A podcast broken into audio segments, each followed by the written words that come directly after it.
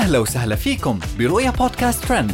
كل إشي بتحتاجوا تعرفوه عن آخر أخبار النجوم والمشاهير وأهم ترند صدر لهذا الأسبوع. Small Cappuccino يثبت إنه سعودي أبا عن جد بالدليل. ابن أحلام يخطف الأنظار بوسامته. شكل الدكتورة خلود بدون مكياج في آخر ظهور يصدم الجمهور. غيرة زارا البلوشي من إيلاف الزهراني بتتصدر مواقع التواصل الاجتماعي. في مقطع فيديو متداول كشف سعد العنزي الشهير باسمه الكابتشينو خلال لقائه مع برنامج هذا مكانك عن تفاصيل خاصة بحياته الشخصية وعن اتهام البعض له بأنه من جنسية أخرى غير سعودية. واستعرض سعد العنزي بطاقته على الهواء مباشرة لإثبات جنسيته. على أخوي عبد المحسن هو يتاكد لحظة شوي.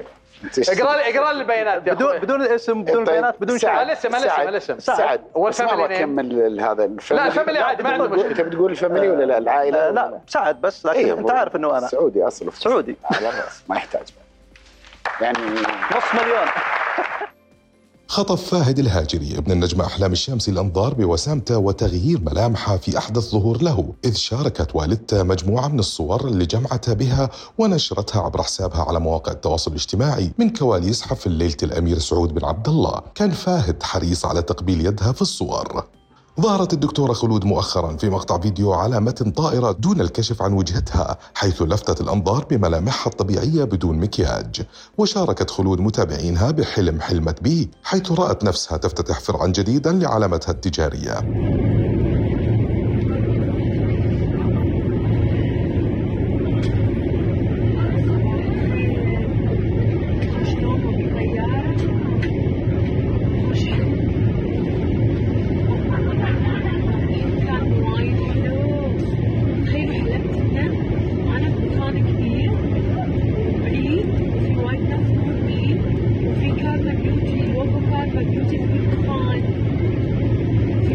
нас, гадят, страх, почет, в нас, гадят, варик, хибер, милик.